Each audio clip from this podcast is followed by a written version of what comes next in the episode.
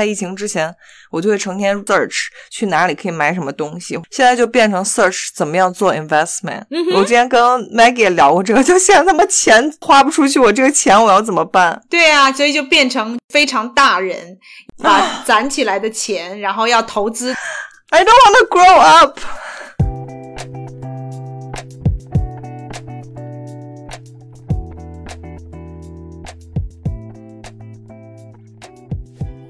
作为一个新时代女性，不管你事业多成功，或者生活多幸福，是不是无意间也会冒出“我够好吗”这个疑问？欢迎来到我们的 Podcast Good Enough，你很好，新手女的幸福指南。希望我们一对太平洋两岸的闺蜜之间诚实亲密的闲聊，能给各位听众带来一点快乐或者一点启发。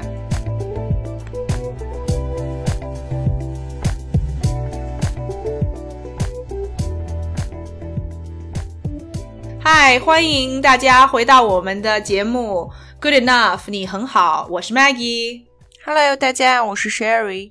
这个礼拜又到了我们闲聊的话题，Sherry 跟我想跟大家聊一聊疫情之前和疫情当中生活上面的变化。对，我不知道现在还能不能先说疫情之后，所以我说疫情当中，因为我们还没有到疫情之后。现在就是中国常讲的一个，就是这个东西常态化了。嗯，就是大家现在已经 almost 适应，以后也会这样的生活。对，I see。所以跟大家聊一聊这些，其实说白了就是二零二零年之后我们生活的变化。没错。那节目开始之前，还是让 Sherry 先分享我们听众宝宝的一些 comments。好，我先念一条关于年夜饭的那个。OK，这是我们过年的那一集。对对对，不是年夜饭，就是过年。Irene 说：“哈哈哈哈！”他说：“我中午刚吃了锅贴儿。”作为上海人，馄饨和饺子二选一，我会选饺子。哦，等一下，我们完全没有提到馄饨这个事儿，不知道他为什么要 Q 馄饨。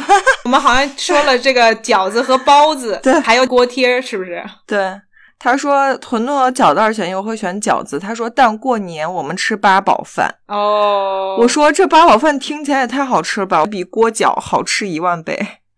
八宝饭听起来就比较丰富。对呀。但是八宝饭不是一个甜食吗？对，而且是甜的，所以我才喜欢。哎，说实话，其实就是我从小在西安长大，我们过年也会每顿团圆饭都会吃一个，我们那边叫甜碗，但其实也是八宝饭，就是黑的或白的糯米。嗯，结果 Irene 说，可是这个重油重糖，油还好吧？我心想说，还不都一样吗？锅贴、饺子也都差不多吧。饺子相对来说健康一点，清水煮。锅贴儿啊，会多加一点油。饺子有很多油和盐，哪会呀？不是，是因为你自己包，你不知道。就 traditionally 饺子里面要和很多的油和盐哦，才好吃。要不没味，要不有的人怎么能空口吃饺子呢？但是相比来说，也算是一个比较有饱足感的食物，相对吧，最起码比油炸的东西要好。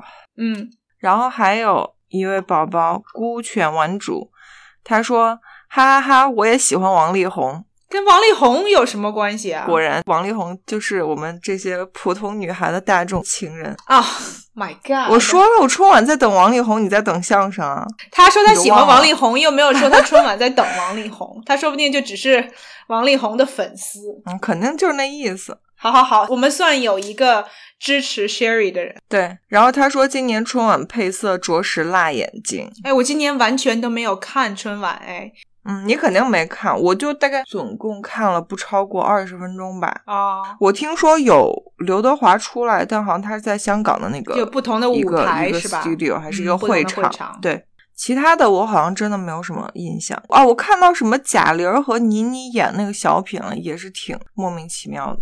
哦，然后就是我们最新的一集关于运动前后吃什么的这个话题。OK，也是孤犬玩主，他说，他说有的时候我在想，是不是吃的时候和运动的时候不要太纠结能不能瘦，反而会有点小惊喜呢？觉得自己三十岁后比较紧致就可以了，但也挺羡慕身材线条很好的女孩子们。嗯。当然，当然，羡慕肯定是当然的。我觉得他说的很有道理。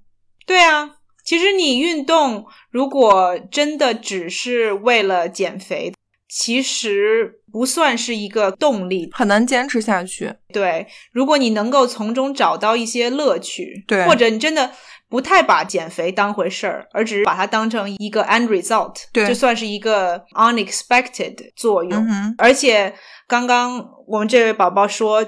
到了一定年龄以后，其实减肥真的没有那么容易。你要能够用运动来维持身材，然后自己能够感受到你的运动有这个效果，其实就够了，嗯、不一定说要看着那个秤上面的数字往下降。嗯，而且我真的觉得到了咱们这个年纪，late twenties，或者是就是三十岁之后，我真的觉得减肥或体重真的已经不是一个我们应该 focus 的东西了。我有一天就是在思考自己的体重这个变化的时候，我还在想，就是我有时候对自己要求很严格，我总想让自己体重回到自己大概二十出头的时候，是我我大概人生最瘦的时候。嗯，但我后来想了想，毕竟我也三十岁了，就我放过自己吧。就是你不能把自己跟一个十几岁，然后每天也没有工作压力，然后每天可以就是 focus 在自己体重上的一个一个状态去比。而且我还有一个心得，就是。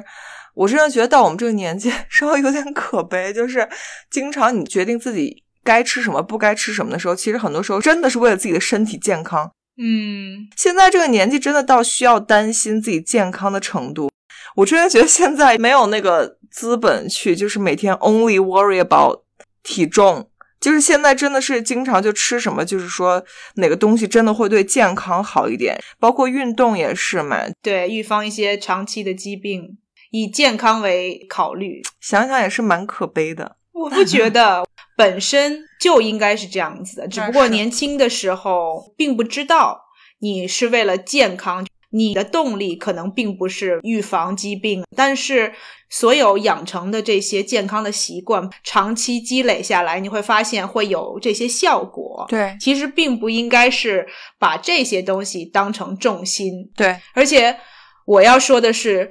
我从小到大都是一个壮的女汉子，嗯，所以 其实也没有什么不好，因为我从小都没有对体重有什么追求。但你像之前也跟大家分享过，其实你上大学的时候也有大概有一段时间就是有减肥的这个事情。我觉得女孩子多多少少都，如果你一个女生长到一百七八十磅，你不会觉得说，哦，这个有点太过了吗？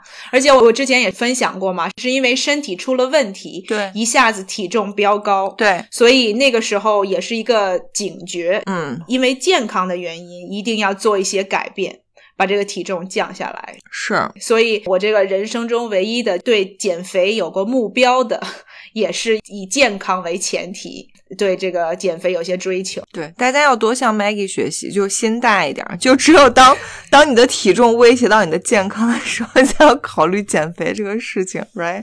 对。然后我还想分享一点，就是我大概到二十五岁之后的一个。对饮食整个这个东西有一个完全很大的转变。研究饮食或健康饮食更重要的是，你要知道自己吃进去的东西会对你身体产生怎样的作用。嗯，或者是说你吃到不同的食物，比如说同样都是一百卡的东西，你吃了一百卡的西兰花，跟你吃了一百卡的炸鸡，对你身体。它是有怎样不同的作用？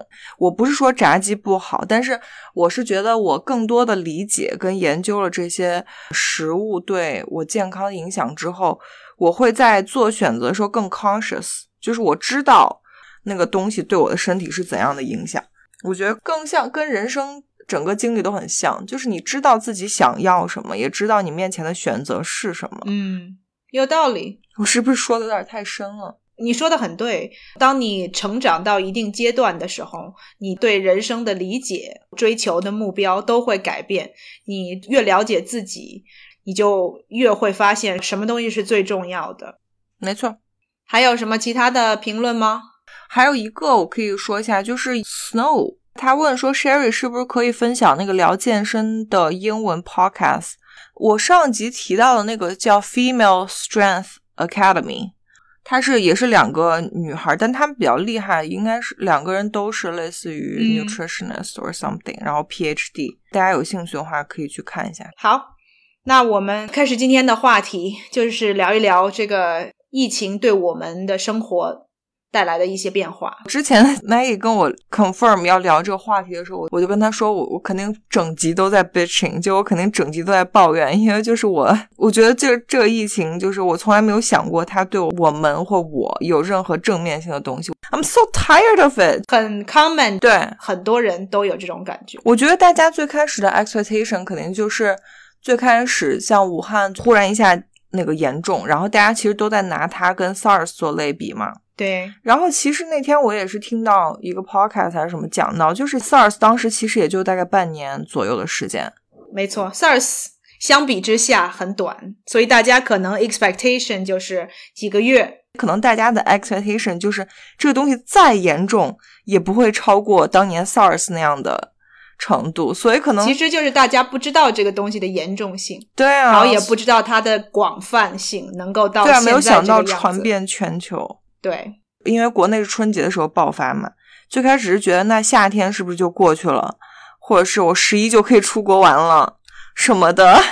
对结果对后来发现，就是还在做这种几个月之后做计划，对啊就是可以出去啊，或者可以旅行，或者生活回到这个疫情之前的样子。大家还有这种不切实际的幻想。我觉得我如果给自己心情做个定义时间轴的话，最开始对这个疫情我就是焦虑，嗯因为你最开始就会害怕嘛，尤其是北京，然后新发地当时又爆发，嗯，就会觉得焦虑、害怕、担心，然后后来就有点绝望，因为就是整个就一直是 lockdown。后来绝望了之后，好像那段有一点时间好转的时候，就是好像有一点点希望。你知道，就是人最怕的就是这种在黑暗中有一线，光明。然后就那个光明很快又被闭上了，然后就是又是一片黑暗。所以那一点点希望，后来就是过了之后就变，我现在就变成了绝望，就是彻底的绝望。就是又绝望又烦躁，就觉得这个东西怎么啊，the stem virus，就是这种感觉。而且你并不知道还要延续多久。对啊，exactly，所以我们刚刚一开始的时候说，我们其实还是在疫情中，因为疫情并没有受到控制，嗯，我们也不知道什么时候它可能又爆发。它即使在中国控制的很好，不会爆发，在其他的世界其他的角落，对。所以确实是在很不确定的这种状况之下，直到疫苗可以给百分之七八十的的全世界的这个人群，对，我们才会觉得说，是不是这个才是真正的完结？就像你说的，因为其实现在全球的估计，它有一个大前提是这个疫苗可以有效的防止病毒的传播。但我们现在也都知道，疫苗其实也是在种植的早期阶段，对，然后现在也没有足够大人口的这个 sample 去做验证。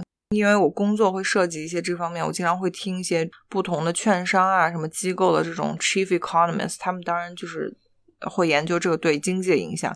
他们的预期好像我之前听到一个比较普遍的预期是说到今年的三季度，秋天九月份前后这样，他们会觉得在全球范围会得到遏制，但前提都是疫苗在全球各个国家跟地区如果都能得到普遍的种植和有效的遏制。如果让我猜的话，嗯我觉得你猜对我来说很重要的一点就是什么时候可以回中国去看我的家人。啊？OK，我觉得最最最早也要到今年年底。嗯，如果就是更 realistic 一点的话，我觉得要到明年春天，国家对国家才开放。啊，你说这世界就相对比较自由的流通，这样对，然后有一些，嗯比如说旅行啊，慢慢开始。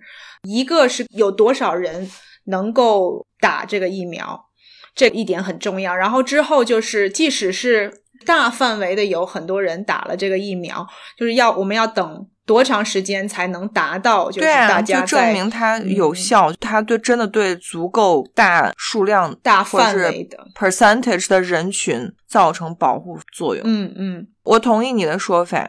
我如果要我估计，我估计的跟你差不多，因为我觉得九月，说实话，有点早，因为就是九月还没到秋冬流感，还有那个肺炎高发季。嗯你，如果说在九月之前就得到遏制的话，很难验证。是这样，而且我们这边现在是说这个疫苗要到大概七月份左右才会对所有的人哦、a v a i l a b l e 对，所以呢，你想想看，如果七月份才开始给这种就是低风险的人群，那肯定要 quite a bit of time，对吧一个是它这个疫苗够不够，对吧？对，然后到那个时候，我们也会有更多的 research，疫苗对这个整个疫情的传播有什么影响啊？然后有效率是多少啊？这一类才会有 better understanding。然后那个时候，你可能发现，虽然说它保护了这个打疫苗的人，但是可能它对这个降低传播率其实没有我们想象那么好。所以呢，可能问题还是会继续持续下去。嗯所以现在也是也是初期，所以有很多的不确定性。对，不确定性所以真的要等到嗯过一段时间，我们才会有一个 better picture。Anyway，说的好像有一点 hopeless。对，我觉得我们现在就是还是在一个 dark tunnel 里面，就你知道，就是可能出口在前面，但你不知道出口有多远。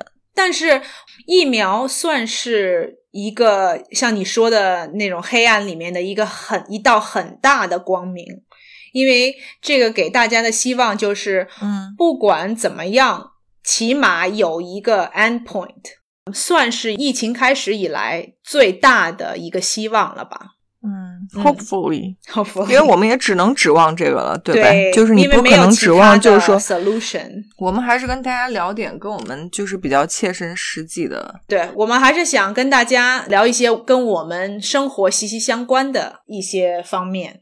所以，Sherry，你不是说你有很多抱怨和吐槽的地方？嗯你先跟大家说说你最大的不满。我觉得最大的不满就是不能出去玩儿，然后这个不能出去玩，它的就是范围涵盖的非常广，就是它不光是说我不能出国旅游，不能出国购物，它也包括就是我不能随心所欲的在任何我想出去的时候吃我想想吃的饭馆儿。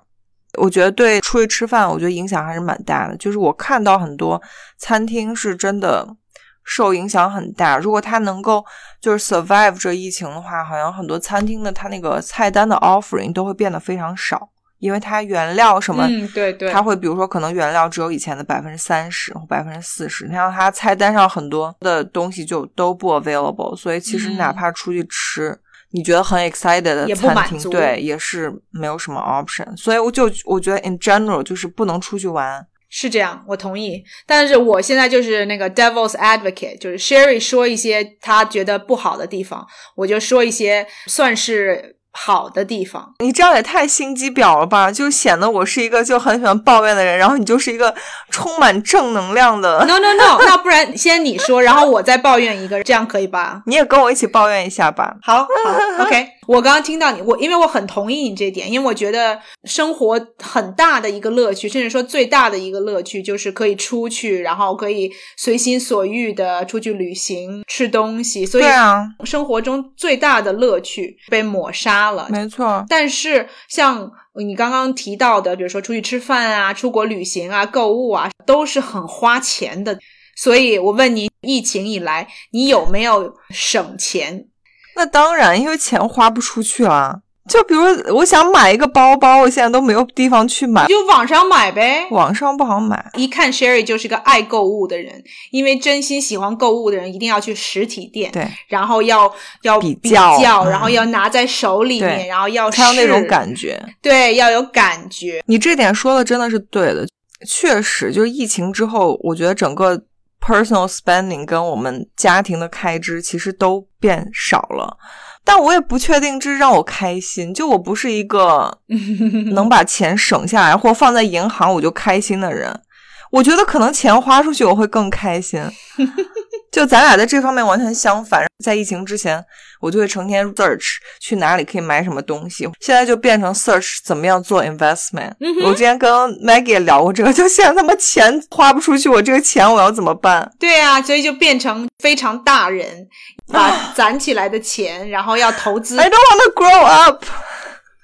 不想当一个 adult。Sherry 跟大家透露一下，投资也是跟买东西有关系的。就比如说买一些古董啊什么的，其实也是在买东西啊，只不过是换了一种方式，就是以投资的名义去买东西，这样不是更好吗？那倒是，可能就是我内心反正就住了一个购物狂，就是不管怎么样，我就是要买东西，哪怕它是一个 investment，就是就买得起，你就要去买房买地；如果钱不够的话，就买一些古董什么的。对。但是会让你心里舒服一些，是吧？觉得你还是在满足你自己购物的欲望。在你刚刚说这句话之前，我从来没有想到，你说我现在其实在做投资，也是在花钱。就是我以为我在做 investment，而且是一箭双雕。你在买东西，满足了你的购物欲，但是也为了你之后的投资也是有好处。所以是真的何乐而不为呢？但是买那些东西还是没有买包来的爽，感觉是不一样的。虽然说我不是一个很喜欢买东西、很喜欢去花钱的人，但是我们嗯，疫情之前每一年花钱在出去旅行、出去吃饭，蛮多的。这两点算是最大的开支。那肯定。对我基本上一年怎么着也得出去玩个两三趟。我们计划大概一到两次这个 international trip 最少了，然后会有一些在国内的旅行。对，所以每一次出去，你想从住旅馆到吃饭，不单只是你每一顿出去吃饭，可能还要吃几顿好的，到不同的地方吃一些特色什么的，吃点大的，对，嗯吃几顿大餐，没错。所以这一年吧，确实。嗯，省下来不少，嗯、但是、嗯、确实这个旅行啊，出去吃饭的乐趣就真的一点都没有。对，因为现在出去，即使你到外面去买外卖，没有那感觉。像 Sherry 说的，如果你堂食，你可能选择也不多，然后你可能吃着也不安心。你买回家买外卖，就跟在餐馆吃的新鲜出炉的感觉就是不一样。对啊，我们疫情之前基本上一个星期起码要在外面吃三四次，这是最少的。哦，现在最多一个星期就到外面买两次外卖。嗯，对啊，所以就从这一点上就能省下来，省了很多钱。虽然每个星期不多，但是日积月累下来，确实省了不少。但生活的乐趣也少了很多。不过乐趣确实是少了，但是有更多的机会，就是自己去嗯寻找一些之前没有尝试过的方法。比如说疫情开始特别流行这个 charcuterie board，What's that？就是一个板子，然后上面有火腿肉啊，然后你可以放不同的东西啊，是那个早餐机吗？三明治机是那个东西吗？不是不是，我说的是，因为你不能出门嘛，但是你又想把嗯、呃、自己吃的东西做的稍微比较多元化一点。哦，你说 presentation 吗？对，所以你就会哦拿一个像那种菜板一样的东西，就是一个 board，它就叫 charcuterie。那不就是装逼吗？什么叫装逼？你只是在这个无聊的生活当中给自己找一些乐子，怎么到你那哦、就变成装逼了呢？那倒是。就是这种东西，在我我是一个实用主义者，在我眼里看来，这种东西就屁！你买那么多包，你实用主义个屁！我都不想说你。包可以装东西，你每一个买了的包都可以装很多东西吗？你敢说你买包不是大部分都是为了这个包好看？那倒是。不过我妈和我外婆那一代都属于买包喜欢看里面有多少层，嗯嗯，只有层够多、哦、才会买那个包，人家那叫实用主义。你是这样的吗？我不是。Sorry. Anyway，让我回到就是我我说那个 charcuterie board，就等于他们吃饭会给自己增加一点仪式感。对，是是就像一个冷拼盘儿，但是一开始 Oh. 是冷拼，就它只会放一些 cheese，然后放一些不同的 cold cut 火腿啊这这一类的东西。嗯，deli 那些。自从疫情以来，就变成了一种吃东西的方式。现在有很多人，就比如说他把 sushi。不同的鱼什么的都放在那个板子上面哦，然后你可以自己做一个 dessert board，把不同的甜点放在上面，这样你这一餐变得更多元化，然后多加一些乐趣。因为你你必须在这种无聊至极的生活里面自己找乐子。嗯但是这些东西如果是疫情之前，你根本想都不用想，因为你根本就没有这个机会。听起来美国人民是蛮闲的，就是有大把大把的时间，就是你知道花在食物的准备啊。疫情以来，你不觉得自己变得比之前闲了吗？我没有，哦，你每天都在忙什么？反正我跟傅成熟都没有啊，就我们工作都是照旧，然后自己该干嘛还干嘛，可以出去的时间啊，还是有一些。你说这让让我想到。去年就是春节疫情的时候，我不知道你有没有在朋友圈还是什么看过，就国内大家都在家里什么做凉皮、做包子、做煎饼。对对对，今年春节超搞笑，就今年春节就有有些人发帖子说，去年做凉皮的朋友们，什么今年是重新把手艺拾起来的时候了，就类似于今年可以学一些新的。对，大家可能玩过了那那一阵子。呃，美国这边虽然没有什么包子、凉皮儿，但是有一阵子所有的超市那个面粉和那个煤 yeast，嗯，啊，全部因为大家都在做 baking 嘛。对，大家全部都在家烘焙，自己弄一些什么蛋糕啊、饼干，而且有很多很多人，甚至我认识的人开始自己做那个 sourdough bread，就是自己做面包，哦天哪，就自己而且自己发酵。做那个什么对，发酵，自己发酵那个，而且自己养那个 starter，就是真的 变成那种有点农民的生活，你知道，从对，真的就是 literally 对农民什么东西都从头，就是从原料开始自己做。我觉得蛮好的，从健康角度讲，真的蛮好的。你有没有尝试做什么新的食物类的东西？我跟大家分享，我有做一点简单的，就是那种 high protein 的东西。哦但我我就是一个三分钟热度的人，我就做那么一段时间吧，后来就没有做了。所以我会觉得，嗯，就我是那种，如果没有人 cue 我，或者是没有人就是去去去提给你一些醒我的话，我就会一。我就会一直做一样的东西，所以比如说吃饭，我每天就如果我不点外卖，我就每天总是做类似于差不多的东西，然后吃到自己就类似于想都快想吐的那种感觉。那你也不就是会换，你也不会自己主动的去参考一些，比如说新的 recipe 什么的。你知道每个人的 cooking style 是固定的，基本上如果是你自己做的东西，基本上做出来都是一个味儿了。你明白我我什么意思吗？哦，我可以理解。你不管是炒的青菜，还是你类似于炒的鸡肉或炒的虾或炒的什么，其实 it's 对，就是一个风格的，你懂我意思吗？就原料换了，我觉得偶尔我就是我老公给我做一顿饭，我都觉得是类似于已经在调剂口换个。口味。嗯，，对，因为不是自己做的。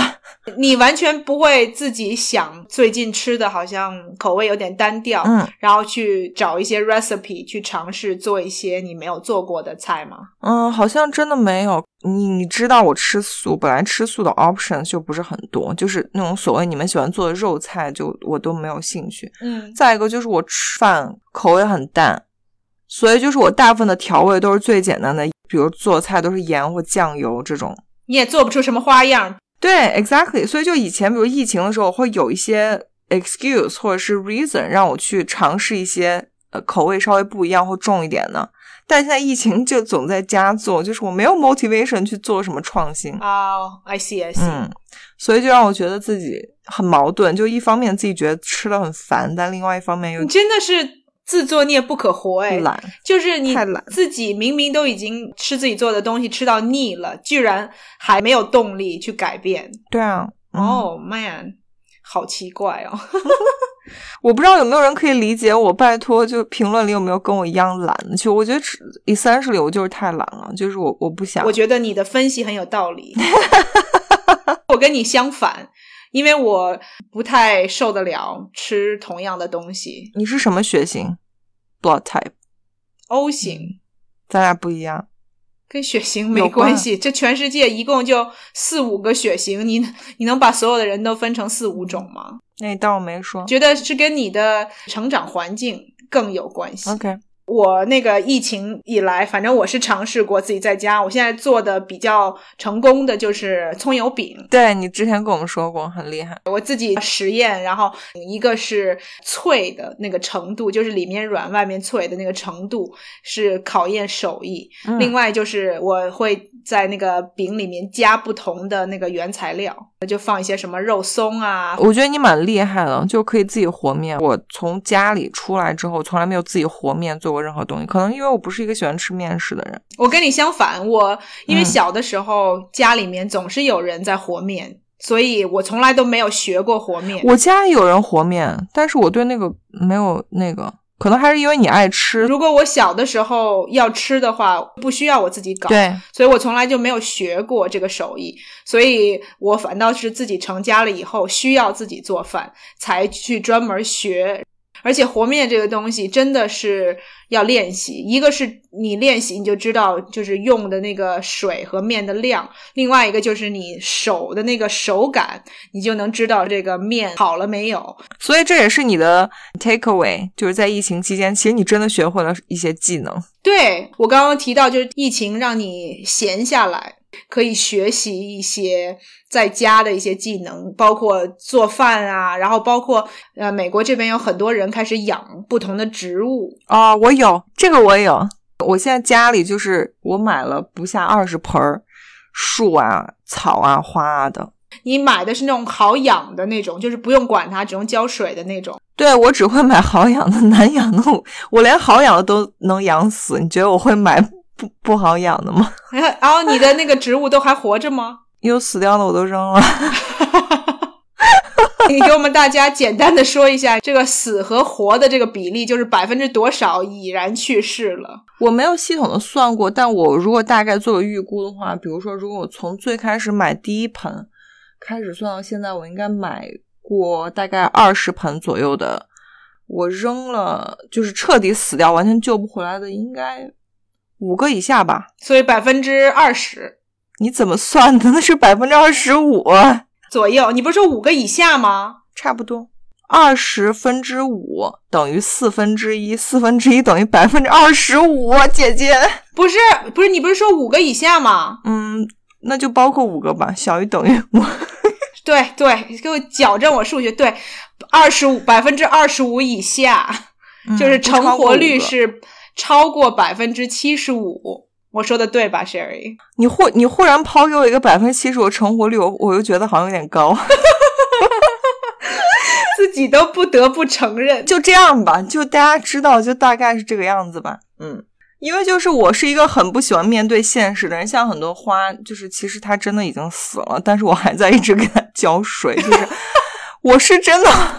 就是死掉的花，我会一直在给它浇个两三个月这样子，就它一定要干到根儿都烂了，我才会舍得把它扔了。要不然我会觉得它还没有死绝，我会觉得还有一线生机。你那个五盆儿是死透透了，你就确定它怎么着都救不回来，你才把它扔掉，对你才忍心。就可能死掉那种都都死无完尸了，我才会把它扔掉。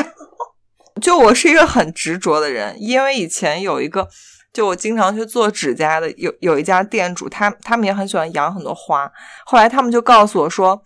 就是浇花这个东西一定要自己浇，因为花会感应到你的爱心跟你的，你知道，就是栽培的这种心意。后来我就想说，好，所有的花我都要自己浇，所以就是阿姨来，我都跟她说，那个嗯花不要浇，我就自己浇，你不要管。结果就最近，我记得经常我家阿姨经常会说，这个花需要浇吗？我就会很决绝的跟她说，我说，阿姨你不用管，花我都自己浇。然后阿姨就会默默的飘一句说，哦，我看这个花有点干了。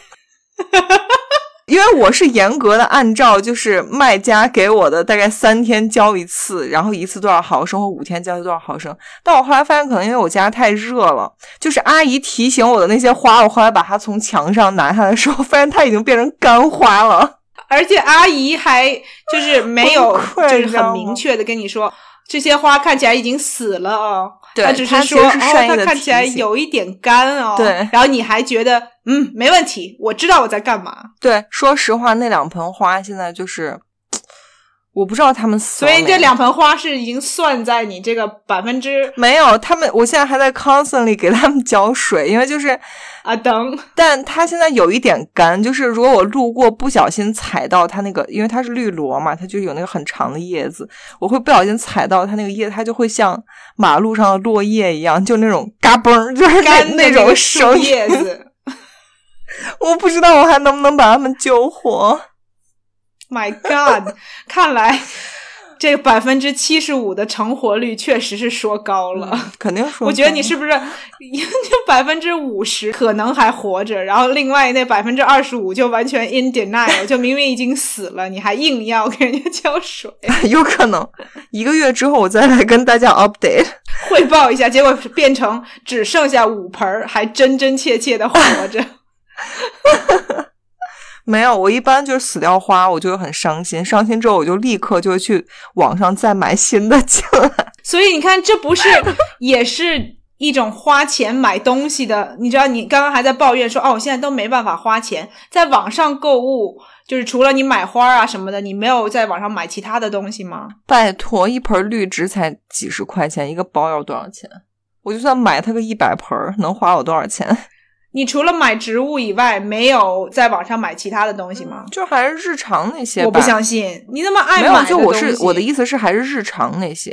不会买一些，比如说衣服啊，因为我知道，呃，化妆品这一类的东西，疫情以来大家好像都买的很少，对不对？我只会买口红，当然，但是我已经好多年没买过口红，因为我就家里囤的口红太多了。嗯对，用不掉。就 makeup 彩妆类的，我我不会化妆，我是一个，我觉得好鄙视自己，就我不会化妆，我只会涂个口红，所以我大部分钱都花在有关系。我大部分钱都花在 skincare 上面，就是我出门就涂个防晒，涂个口红这样子。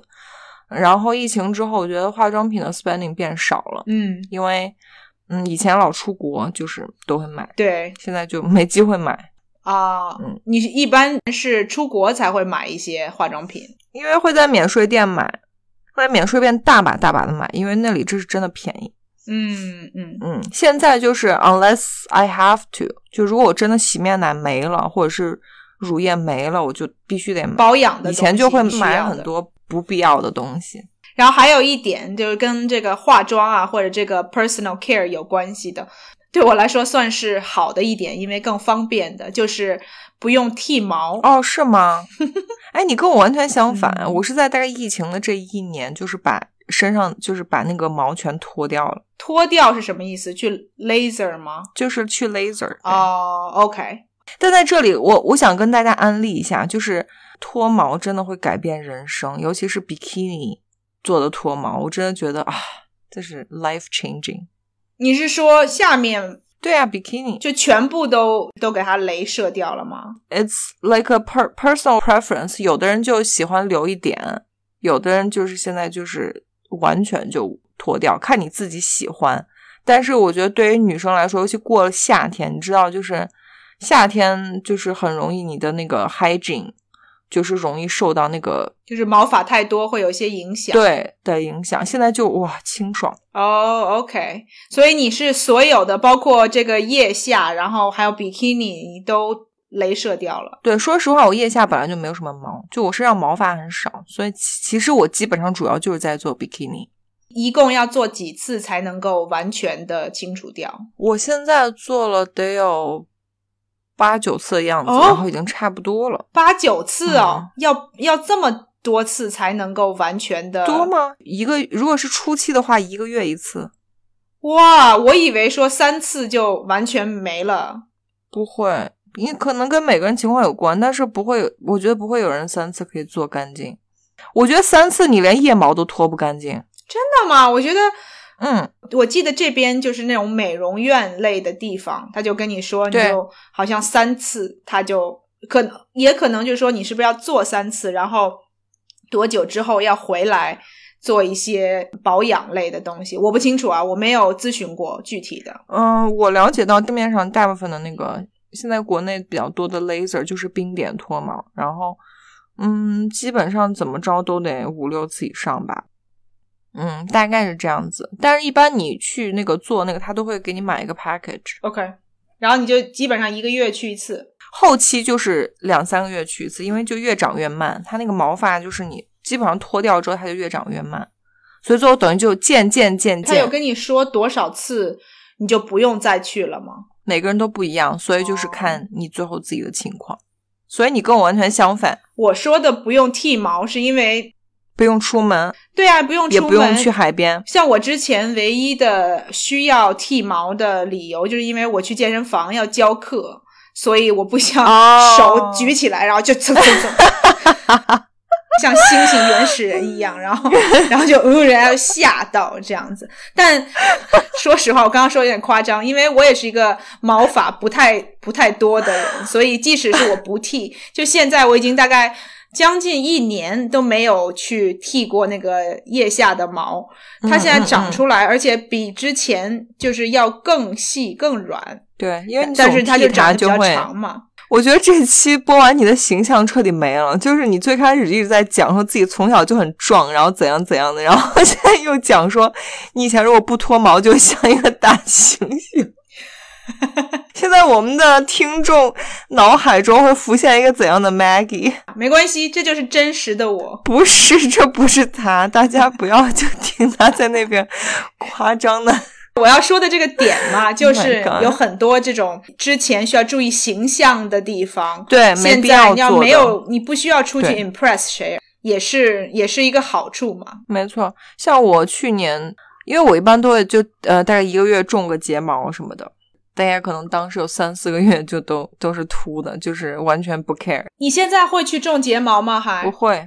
看到没？哦，哎，该去了哦。我明天去，我已经约好了。我看已经剩一半了吧。对，种睫毛确实是对，你知道，就是你这个形象上面，嗯就是对啊不用化妆就看起来很天然的眼睛，忽闪忽闪忽闪在那儿闪。exactly，当一个猪猪女孩的日常。God，OK，、好好好，你就可以自己说服自己，天生丽质。去种了睫毛以后，有个一个月，你就会觉得啊，我醒来就是个美女。对，真的就觉得自己好美。我之前就有一个朋友跟我说，他也是，就是前段时间疫情很严重的时候，他就说他没有种睫毛，然后他还专门发微信跟我感慨，他说：“Sherry，Oh my God！” 他说我种睫毛掉光，我怎么长得这么丑？他都把自己惊到了，这个就是有睫毛和没睫毛的区别。差很多。对我身边有朋友就会抱怨，因为疫情的关系，没有办法去种睫毛，然后没有办法去做美甲，对然后好像整个人都不对了。Yeah, yeah, we know. Sherry 给我在那个镜头前面展示她多么美丽、多么完美的这个指甲，啊，然后呢，就觉得自己都不美了，是吗？就觉得自己就是不行了，整个人就不舒服。，对，是的，然后出去手都不敢给人家看。嗯，我就想说，天呐，你就现在变成你对种睫毛和美甲变成有依赖性，就是如果你不做的话，你都没办法见人。对我很理解，就会有点 depressed，就会觉得自己，哎，就是 it's not put together。我我没有办法理解。这个你没有办法理解，但我跟大家分享一个，就说到做指甲这个事情，有一个很搞笑的事，我应该没有在节目上说过，就是也是去年春节疫情最严重的时候，嗯，像今年已经好很多了，北京很多餐馆什么的都开着门，然后服务业都开门，做指甲什么都 OK。嗯那时候真的就是 completely shut down，任何地方都没有办法做。然后那时候我是也是要定期，大概一个月那个指甲就会脱落嘛，然后就要去做。但是过年那前后吧，然后就我就看着我的指甲一点一点脱落，一个指甲一个指甲，大拇指没了，小拇指没了，然后就指甲就光了，然后没有地方开门，就是过年的时候你也懒得去做。后来我就在网上随便看帖子的时候，刚好看就刷到有人在豆瓣上教大家，就是买来那个机器跟那个胶之后自己做，就做那种很复杂，你知道不是涂指甲油，就是像在美甲店做那个 gel，嗯嗯，就涂了之后还要照灯的那种。结果那个攻略里就说不要去淘宝上买，我跟大家教一个省钱的办法，就这些东西可以去幺六八八上面买。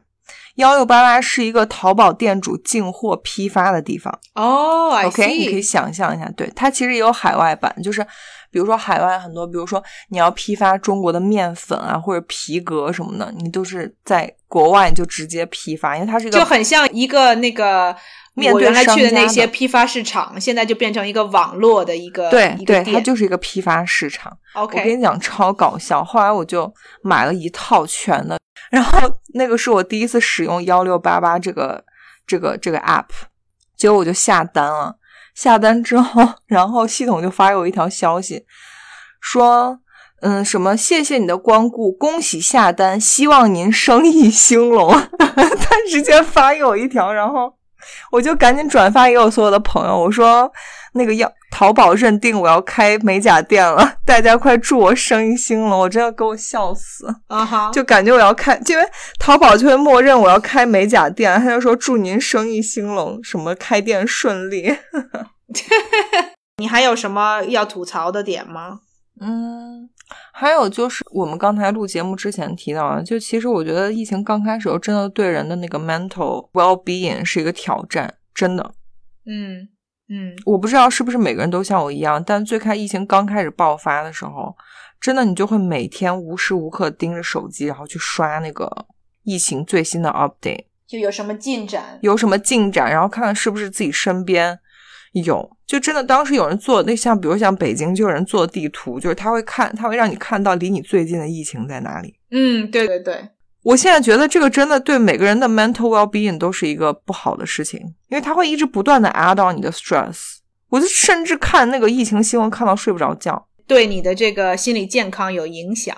嗯嗯我觉得会，就整个人都会在那种很焦虑的状态，然后就每天就会担心什么下水道里会不会上来什么气溶胶啊什么之类的这些，因为你知道疫情刚开始传播的时候，大家就会有很多就这种 misinformation，它当然也不是，我觉得也不算 misinformation，就是他会更高的估计这个疫情的严重程度，所以他就会把一些非典的时候的非常极端的例子拿过来跟你做类比。嗯，对，因为那个时候大家对这个 COVID 的认识也没有现在对这样未知子对，所以我真的有跟朋友讨论过，到底用要不要拿什么工具把自己家所有的下水道都堵起来？Literally，你 就是一个怕死的人，好笑吗？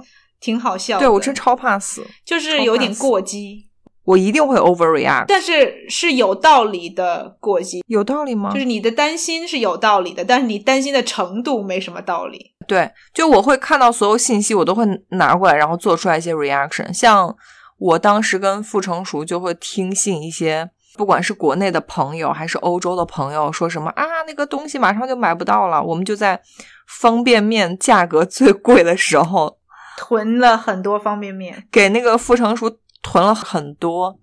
我记得很清楚，出田出前一丁的。那个拉面囤了大概两三箱，那个面，比如说平时的价格，比如说三块或四块的话，那时候我们买的就像股票最高点，我们买的时候大概是六七块一包，等于说翻倍了。对我们买了很多，然后我就买了很多嗯什么罐头，番茄罐头、金枪鱼罐头这种，然后现在还在我们家躺着。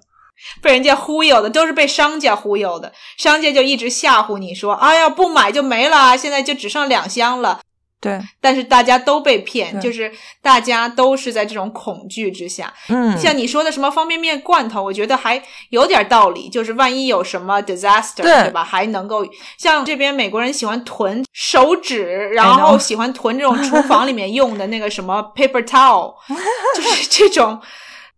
他们是觉得如果发生 disaster，手指可以救命。而且他搞到整个手指脱销，所以其他需要手指擦屁股的人，等着手指擦屁股的人 没有手指，所以就是你知道，搞得人生很艰难，就只能洗屁股，没有办法用手指。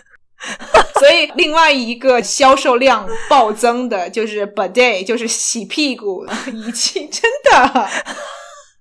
我没有骗你，这我说的是事实。日本马是 日本马桶对，但是不是那种高级的那种马桶圈，而是那种很低级的，就是你可以 Oh 自己很轻松就安装在那个马桶圈上面，然后就是出水，而且只出凉水。我其实一直不是很理解这个脑回路，就是当你家里比如囤了五包或十十包手指，你是有一种什么安全感吗？就为什么要囤手指？就是一种安全感，而且 Oh my god！我觉得他们那个时候的想法就是，反正这个手指以后也用得到，就是即使我现在不用，慢慢慢慢的也会用完。所以买这个东西不是花冤枉钱，就是以后一定还是会用到。OK，就是很多人他在这种嗯被煽动的情况下，他不会想说哦，如果我买了这么多，然后整个手指脱销会对其他人的生活造成影响，他就觉得哦，反正我买了，我自己心里面心安，然后以后还是会用，所以他就会大量的囤这些东西，没有没有道理的。嗯，哎，反正唯一帮助的就是 估计卖卖手指的那个公司，纸业公司。对，就是反正囤东西这个事情，我是觉得从一个很侧面或直接的角度，就说明当时就是大家，反正对于我吧，personally 就是我的 mental status，对，不 stable。就是很焦虑，也不是不 stable。我我我也没有就出去买黄金或什么，如果真的出去买黄金，我可能就是 unstable，但我就是只是买一些高价方便面。应该是那种很高智商的人会去买的。你不要污蔑我，OK？我没有污蔑你，我只是说，就是你要想的很长远，你才能够想说，OK，股票会掉，但是你知道黄金会保值。但这种看起来很就是智商很高的事儿，我也干了，其实证明智商税。我在那个疫情的时候买了很多美元，但后来美元一直在跌，你知道我有多亏吗？我的心在滴血，因为就是也是所谓的 investment。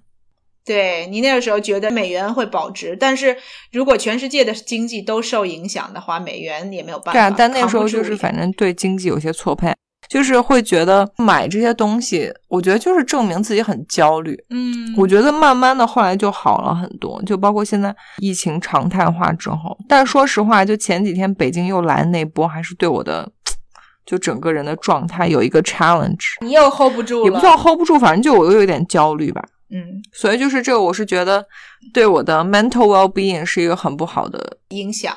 嗯，其实你说的这些焦虑啊什么之类的，呃，像因为你本身就是心理健康算是 stable，嗯所以有一些这个焦虑是正常的。对，你可以想象，如果本身就有一些心理疾病啊、嗯忧郁症啊什么这些，这些人，一个是疫情对他们的影响，另外一个就是只能待在家里面，没有办法去跟其他人接触，没有办法调节自己的情绪，没错。其实会对这些人，嗯，嗯造成更大、更严重的影响。而且我之前还看到那个，就是因为很多医院它是非常 limited，呃，要不然就是 closure，要不然就是挂不到号，所以就导致，比如说很多人他本来就需要像有一些精神类那个一需要一些需求的药品嗯需求的人，嗯，他开不到药，他甚至比如说他把自己本来那一个月的药量吃完了之后，刚好比如医院挂不到号或怎样，他都吃不到药，因为这些东西都是都都是那个 prescription 嘛，就都买不到药。对，有一个调查就说，呃，超过百分之五十的人，他们都说，就是他们的这个心理健康从呃疫情开始以来是越来越不好。对，然后这些人里头，大概嗯百分之七十五左右是年轻人。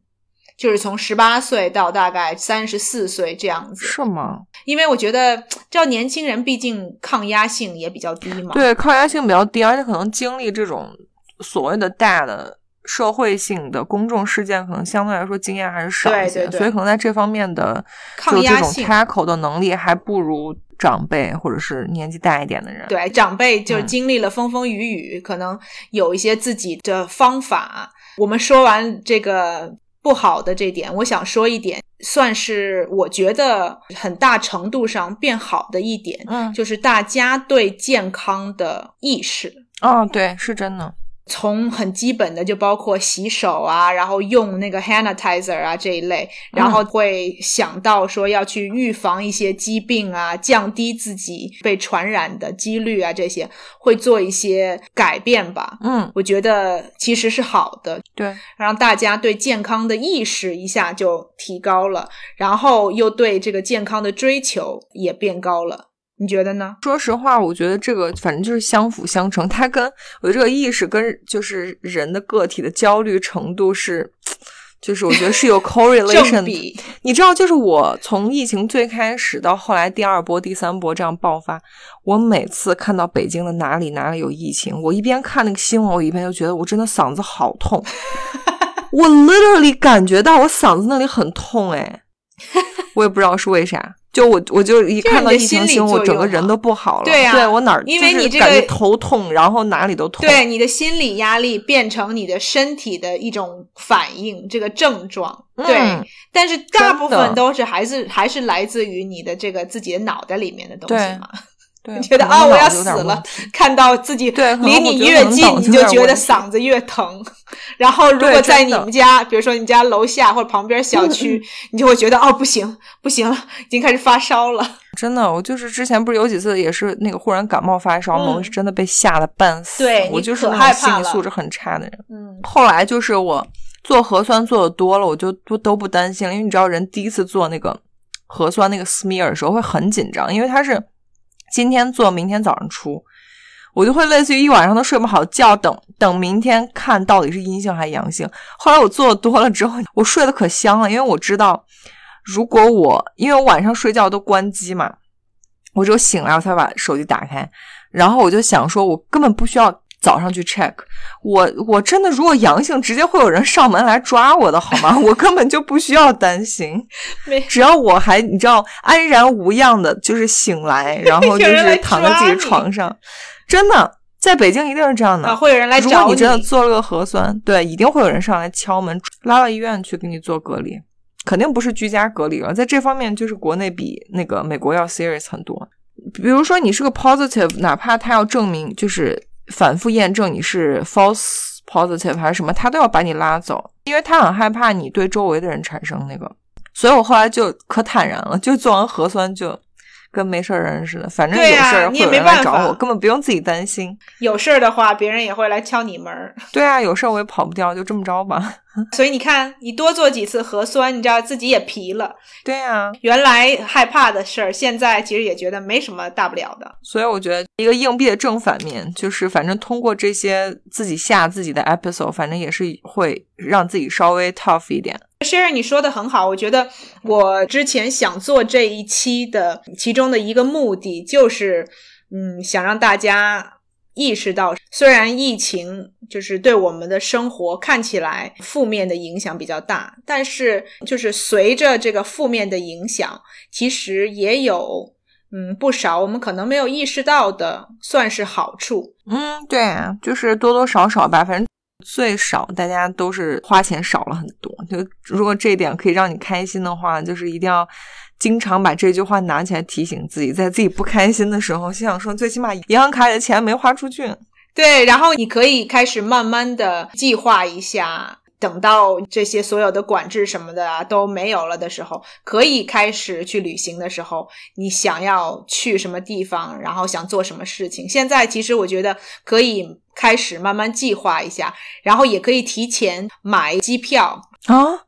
你也太乐观了吧！因为现在很多的航空公司都给你，比如说两年的时间，你可以啊，像一个 voucher 那种，不用付费的去改你的这个出行的日期。因为他现在你知道，航空公司就是有点活不下去了嘛，所以他希望有更多的人帮助他们的 business。对，所以如果你确实是一个很爱旅行的人，然后你知道疫情嗯好转以后，你肯定要会出去旅行，然后你有这个计划，我觉得可以现在。开始，起码你自己这方面，就是说想去哪儿啊，想做什么事情啊什么的，你可以开始做一些这个攻略什么的，也是嗯帮助你保持你这个乐观的一些希望嘛。对，确实是国内很多那个像酒店啊，它都会搞那个促销嘛，像比如三亚或者是哪里，它就是也是给你一个类似于半年的有效期，你随时只要不是公共假日。你都可以去，就是兑换。嗯，我像我的话，最 immediate 的计划，你因为那那天还跟傅成熟说，就是